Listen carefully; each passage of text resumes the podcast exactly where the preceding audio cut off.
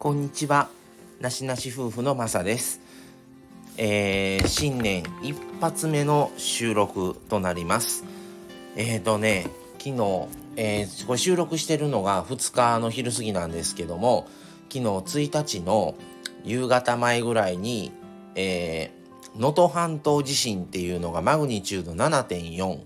で、えー、一番激震のとこが震度ななということで、えー、昔せんきゅうひゃくきゅうじゅうごねんいちがつじゅうしちにちにあった、えー、神戸淡路阪神淡路大震災にすごく似てるなと思ったんですね。っていうのは昨日の、えー、今朝もですけども、その YouTube の方でねちょっと映像を見た時に、建物の倒れ方、にかいだての古民家とか木造建築のいっかいが丸つぶれになって2階がいっかいになってたのを見た時に、あ、あの時と似てるっていうふうに思ったんですね。で、今回の話は震災関連の話をするんですけど、えー、震災経験者マサが、えー、思うえー、天災が訪れる前にしておいた方がいいことっていう話をちょっとしようかなと思います。えー、っと、えー、阪神淡路大震災の時はもちろん僕は神戸の灘区に住んでて、えー、まあ地震にあって被災したんですね。で、いっしゅうかん避難所にいて、いっしゅうかん避難所が終わって、それでもまだあのー、ライフラインが復旧しなかったので、あのとりあえず一時避難ということで滋賀県にあの母親のね実家の田舎に行ったんですよ。でそこでとおかかんぐらいは行ったのかな。で、えー、電気が開通したっていう連絡を受けて、もう帰ろうということで帰ってきたんですね、神戸に。でまあ行くまでのいっしゅうかんお風呂も入ってませんでしたから、それで向こう着いて、それでまあちょっとあの買い物っていうかね、いろいろガスコンロとか探し回ったりとか、あの水を入れるタンク買ったりとかね、あとそれを積んであの走るあのなんていうんですか、カート買ったりとかをしてたんですけども、あのまずね地震っていうのは、まあ、神戸もねその昨日のあの地震でしんどさんだったんですけども、えーとそのねもう来るものはしょうがないし、いつ来るかもわからへんし、いつどれぐらいの規模のが来るのか、どれぐらいその揺れ出してから続くのかとか、どれぐらいの被害になるとかも全く想像つきませんし、何時にそれが地震が来るのかもわかりません。ただあの訪れる前にしておいた方がいい、話し合いをしといた方がいいっていうことがあのちょっと思うことがあるのと、それと一般的にこれはいいよと言われてることも実際はそうじゃないっていう話もちょっとできたらなと思って、今日はちょっとはがあの話長くなると思います。まあじゅうごふんぐらい想定をしてるんですけど、まあじゅっぷんぐらいで終わるかもしれないですが、えーとねまずね話し合いをした方がいい、いいのはね、家族はえーと地震とかあのまだね水害とかだったら、明日天気悪くなりますとか、災害級の水が降りあの雨が降りますんでとかいう予知をしてもらえるのでいいんですけど、地震っていうのは今この瞬間に急にごっつい振動の地震が来るかもしれないし、わからないんですよね。でもし地震が鳴った時はどこに家族が集合するのかは決めといた方がいいなと思ってるんですね。っていうのは夜とか朝早朝とか、まあ、神戸の時は早朝のごじよんじゅうろっぷんやったんですけど、あの家族がねいる時間だったらいいんです。昼間だったら皆さん学校やったりとか職場だったりして、皆さん点々バラバラの場所で過ごしてると思うんですよ。ってなった時に ライン つながりません、電話つながりませんっていう通信も全部途絶えたり切れたりするんですね。ってなったら何もない状態になるんですよ。っていうことを考えた時に、じゃあどこに行ったらおる、おるかもしれないっていう、まずそういうことがあったらここに集まるようにしておこうっていう場所を決めておくんですよ。どこどこの小学校、どこどこの中学校とか、どこどこの駅とか、まあその公共の建物ですね、どこどこの役所とかっていう場所を決めといたら、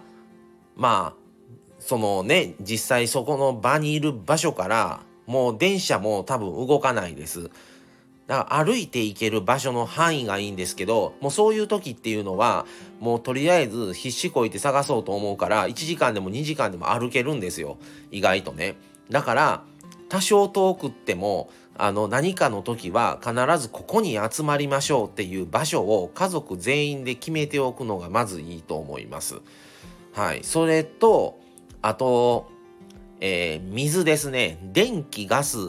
水、神戸でいうと水がだいたいね、我が家でいっかげつはんぐらいかかったんですね、開通するまで。で電気がだいたいにしゅうかんで、ガスもいっかげつはんとか、ガスと水がねだいたい同じぐらいまでかかったんですよ。だから水よりガスの方がちょっと遅かったんですけど、あのそういう時っていうのは被害が少ないところから復旧工事ってしていくんですね。被害がひどかったとこっていうのはもう後回しになるんですよ、復旧活動が。その分その復旧も遅くなるんです。で、まあ、ガスとかなくても、まあ例えばガスボンベでいけるとか、今カセットコンロってガスじゃない、ガスボンベでやるから、そういうので代用もできたりとか、それとかあとまあ電気もね、まあ懐中電灯とかろうそくとか、まあろうそくはちょっと火なので、あのもしねまた今後の地震とかでちょっと落としてこ落とした倒れたりして、そっから火事になる危険性もあるので、まあ懐中電灯は必ず用意した方がいいと思うんですけども、水だけはね代用が効かないんですよ。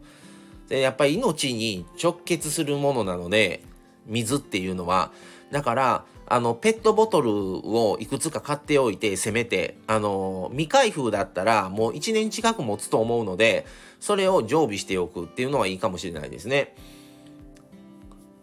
でまあ古くなったものからどんどんもう使っていくみたいにして、また補充してみたいなのは、まあちょっとねそれもお金もかかりますけど、それはあってもいいと思います。そしてあのお風呂の浴槽にあの水を溜めておく。これは飲み水じゃなくてトイレ用の水です。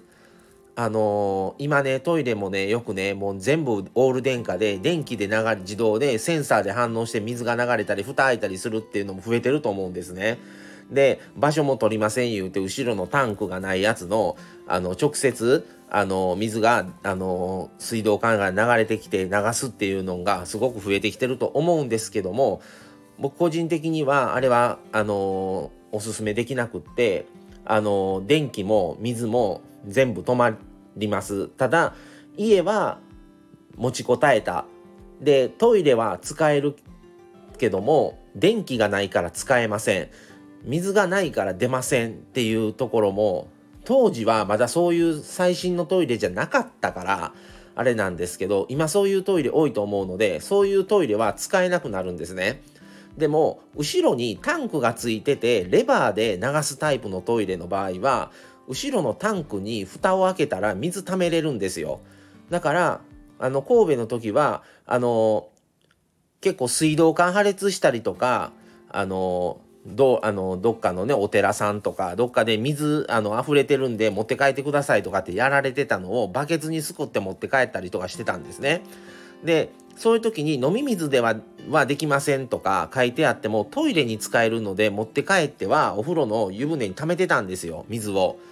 でその水をあのトイレの後ろ側についてるタンクの蓋開けたらタンクに直接桶で入れれたので、水がでそこに水を飲めない水を入れて、で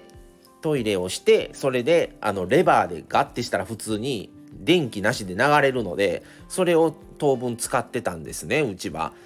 だからあの今最新のトイレがあるけども、これから家を建てるとか、これから家を買うとか、リフォームするとか、そういうタイミングの方はもうそういういざということを考えると、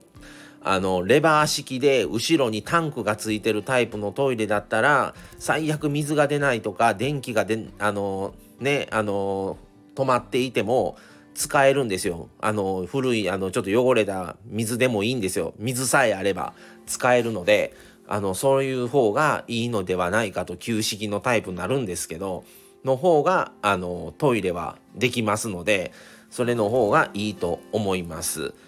はい。それとあのー、あとはですね、あの逆にいらないというか意外と役に立たないものはポータブル電源とかです。よく最近ね、地震があって避難所でも使えて便利です。調理ライフラインが止まっていても調理できます。大容量バッテリーとかね。もちろん例えば車で避難していたとして車の中で電気を使う分にはいいんですよ。ただ車もぺちゃんこになってるかもしれません。もう故障して動かないかもしれません。車それかも、あ、もう元々車持ってませんっていう家庭も増えてきてます。時にあのいっしゅうかん僕たち避難所行ったんですね。でその時はやっぱりね、もう家がぺちゃんこになって家がなくな、なくなっちゃったっていう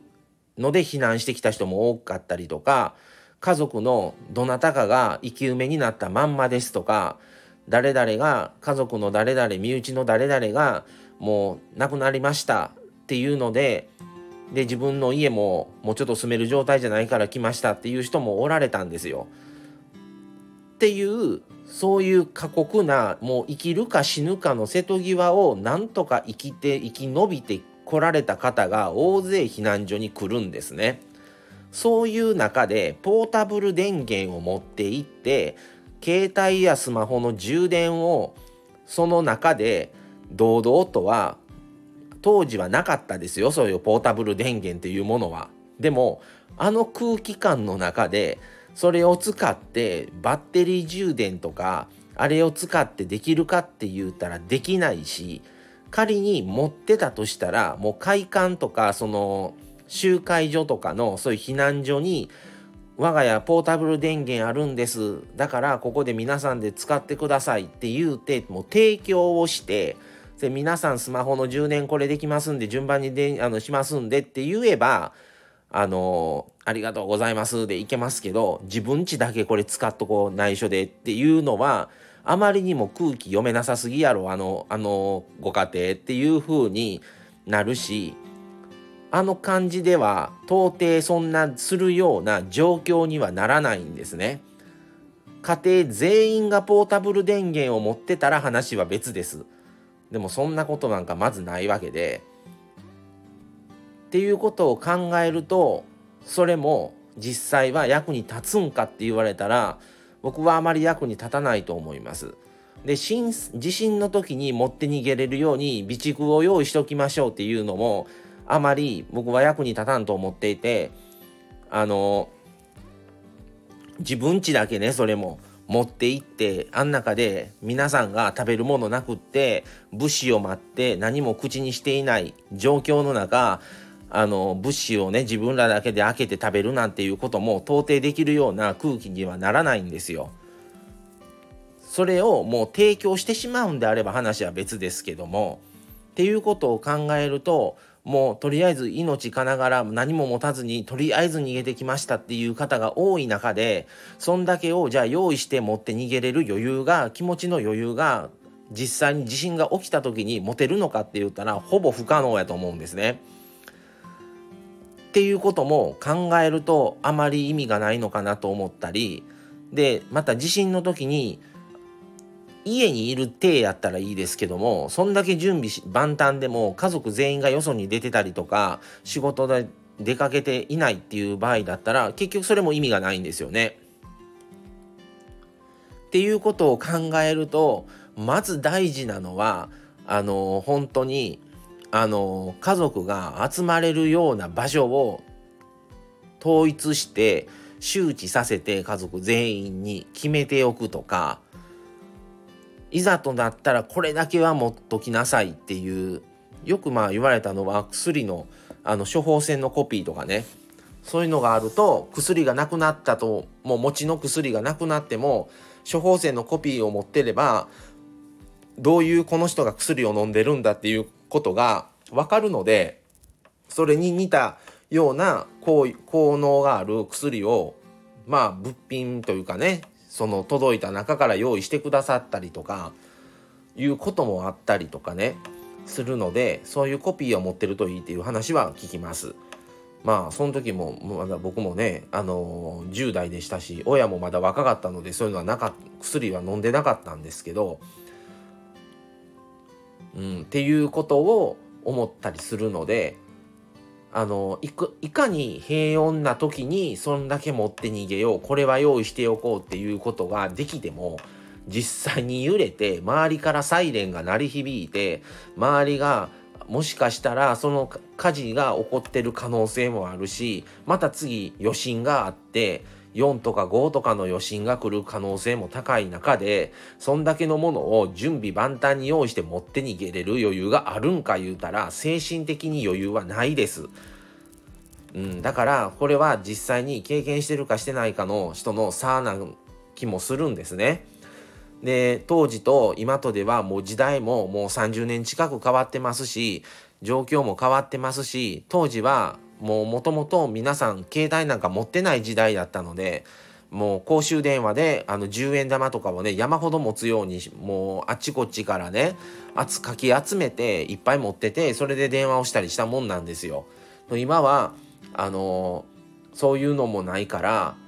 まあもっと言えばスマホとかに入ってる連絡先をメモしておくっていうのも大事だと思い、思います。あの時はまあなかったんでね、もうもともとそうなんですけども、